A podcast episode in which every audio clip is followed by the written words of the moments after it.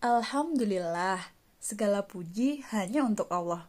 Bukankah semesta kita itu mengembalikan segala bentuk pujian hanya kepada Allah? Malu dong sama Allah yang maha segala dan lebih layak untuk dipuji. Iya gak sih?